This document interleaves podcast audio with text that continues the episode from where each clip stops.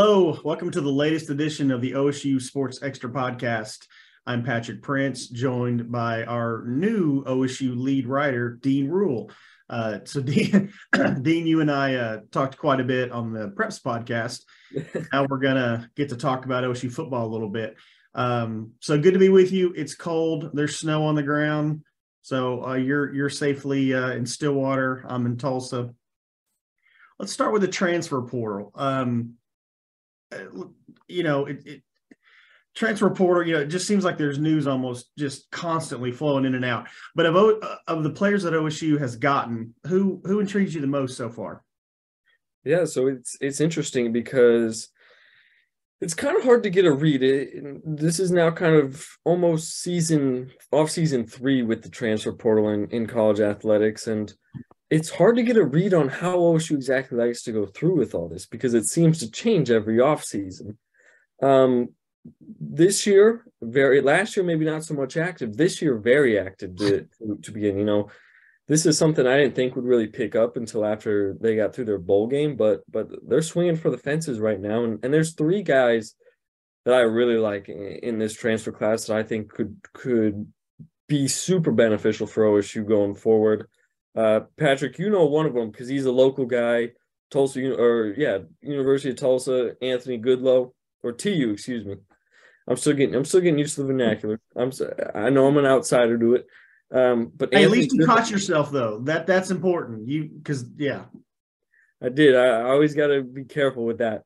Um, but Anthony Goodlow, you know, mm-hmm. big defensive lineman. Uh, Twenty four seven Sports regraded him as a four star. So I think I think he he's a he's an interesting guy to be looking at in a position of need. You know, that D line is going to look completely different compared to what it did this year. Uh, you you also have Dalton Cooper, you know, an, an offensive tackle out of Texas State. Big, big guy, 6'7, 280 is what he's listed at. Uh, had all kind of all conference records or all kind of uh, accolades this year. So he's another one I think because I think what OSU really wants to do with this transfer class is you want to bring in guys immediate impact and guys who can just immediately slot into that spot and try to really shore up these these these uh, absences they're going to have this off season. And then what I think is probably the most intriguing is uh, Sean Tyler, a running back from Western Michigan. He's a more experienced guy. They just lost their starter. Not only did they lose their starter, they lost a lot of a couple depth pieces. You know, depending on how you want to view Braylon, um, depending on how you want to view Dominic leaving. That running back room's a little little uh, empty right now, and you bring in this guy who's got experience, who's shown to be, have success. I'm interested to see what he did. I think he could maybe have a little bit of a uh, a Jaylen Warren esque kind of arc with OSU, where you come from that smaller, you know, Jaylen Warren, he came from Utah State. Sean Tyler's coming from Western Michigan. I think these guys are again just plug and play. He could maybe be a thousand yard rusher next year, and I think OSU would be happy with that. Yeah, no, absolutely. So if you if you consider Dean the the losses in the transfer portal for OSU versus who who they've gained in the portal, just talking portal guys, we'll get to the recruiting class in a, in a bit, but are they in this game of transfer portal, are they at a net gain or a net loss, do you feel, in terms of players? I think right now, as we look at this on December 22nd, we're still dealing with a net loss because let's think about who OSU exactly did lose. You lost your four year starting quarterback, Spencer Sanders that's going to be a hard thing to replace. And I know that there's quarterback talent on that roster and coming into that roster uh, as of yesterday. Who knows if they're still swinging for the fences trying to get a transfer quarterback? I would assume they're at least looking into it. Who knows if they actually pull the trigger there? Um, but that's going to be a big loss. Losing your leading tackler, Mason Cobb, that's mm-hmm. going to be a big loss. So there's, I think OSU has more big losses than they do have big gains but a lot of that can change. You know, we still have eight months until this season starts, and, and I don't think they're quite done in this transfer portal, in this transfer cycle. Um, but right now, I still think we're dealing with a, a net loss when we talk about OSU. How that changes in the future, I'd be interested to see because it seems like OSU has no signs of letting up on on getting these these transfer commitments. Well, and that's a good point, Dean. And it's it's ten fifteen on Thursday morning. it, it could change by noon today. Yeah. I mean, you just, you know, and I wonder if we're going to get this post signing day activity you know from the port now that you know people have signed and you know you kind of know where the openings are uh to a degree you know is there going to be you know are people going to see oh i can go there or whatever? There could be this kind of post signing day activity in the portal but you know but like you said i mean it's it's it's changing you just it's just crazy. It's the wild wild west out there.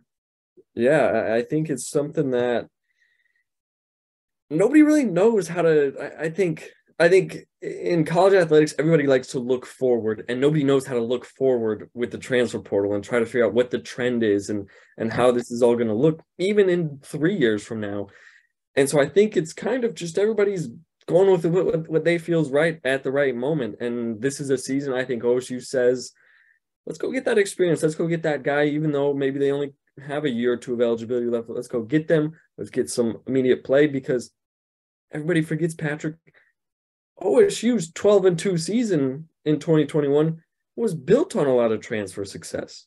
And so mm-hmm. I think not that they're necessarily going to try to recreate that, but I think they saw we had success when we did it at first. Let's do it again and see what happens. Uh, so I'm kind of let's talk about this year's recruiting class uh, a little bit. Yesterday was uh, the early signing period or the beginning of the early signing period. Uh, Lardarius Webb kind of intrigues me. Uh, what? Why don't you talk about him for a minute? Sure, he's a very interesting uh, little prospect here. Um, obviously, he's the son, former Baltimore Ravens. I think he bounced around to a couple other NFL teams, but cornerback Lardarius Webb, um, and he's out of JUCO. So I think, yeah, once again, we can just how we talked about with the transfers. He's somebody you can kind of bring in. He's got that experience. He's got the age. He's got the talent he's got kind of everything you want for for an immediate impact player, and I think that really is something that the Cowboys liked because once again, this secondary kind of got eaten up by the transfer portal, just like it did last year when you had Jarrick Bernard-Converse and Tanner McAllister. Both of them transfer out, and you had Trey Sterling ran out of eligibility. Now you're going to have this year no Thomas Harper, no Jabbar Muhammad. Your depth pieces of Kanion Williams and DeMarco Jones are all gone. So, with this secondary kind of going to have a new look again, like a couple other positions on this team next year, he's a guy that I think really has kind of the intangibles you'd want for somebody to come in and have an immediate start and, and you can trust them. The other thing that he's got is OSU lists him as a hybrid. He's not a cornerback. He's not a safety. He can play both. And this is something that Mike Gundy talked about yesterday. He's a guy that they would feel comfortable putting at any of those those positions in the in the secondary. And so I think he's just a really intriguing option. And he's going to be able to have now eight months in that program in the offseason to figure it out. And I think you could see him really play a big role in that in that defensive back grouping uh, next year. So uh, only two in-state guys. Um, let's talk. Let's kind of break down each one just for a second. Uh, Jacoby Sanders at Stillwater High School kind of feels a need on the offensive line. What do you make of him? Big kid. I mean, even I covered well coming off the prep beat. I had covered four Stillwater games this year, and each time he just stuck out for his size another interesting thing about him. I mean, there's family ties to OSU. His, his grandfather was the fullback for Terry Miller. Uh, so he was blocking Terry Miller, and, and, now Terry Miller's in the College Football Hall of Fame.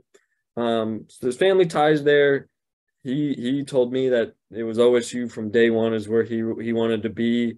Um, because of all that, obviously, he's the center for both both of Mike Gundy's sons.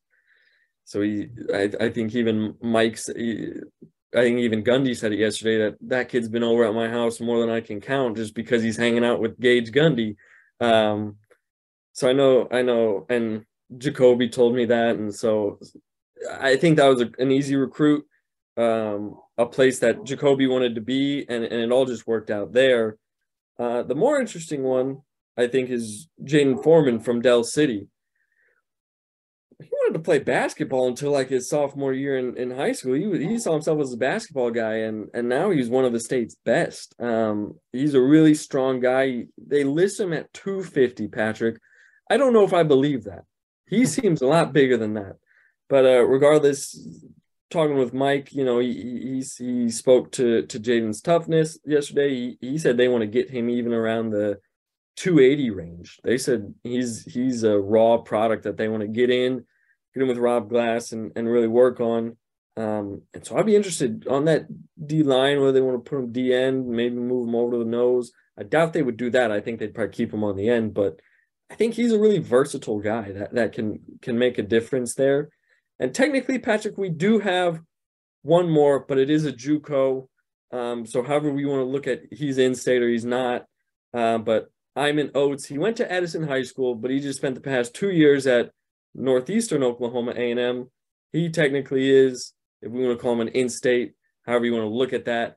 Um, but he's on the D line as well, and another big body. He's listed at 305 pounds, so he's more of your nose tackle.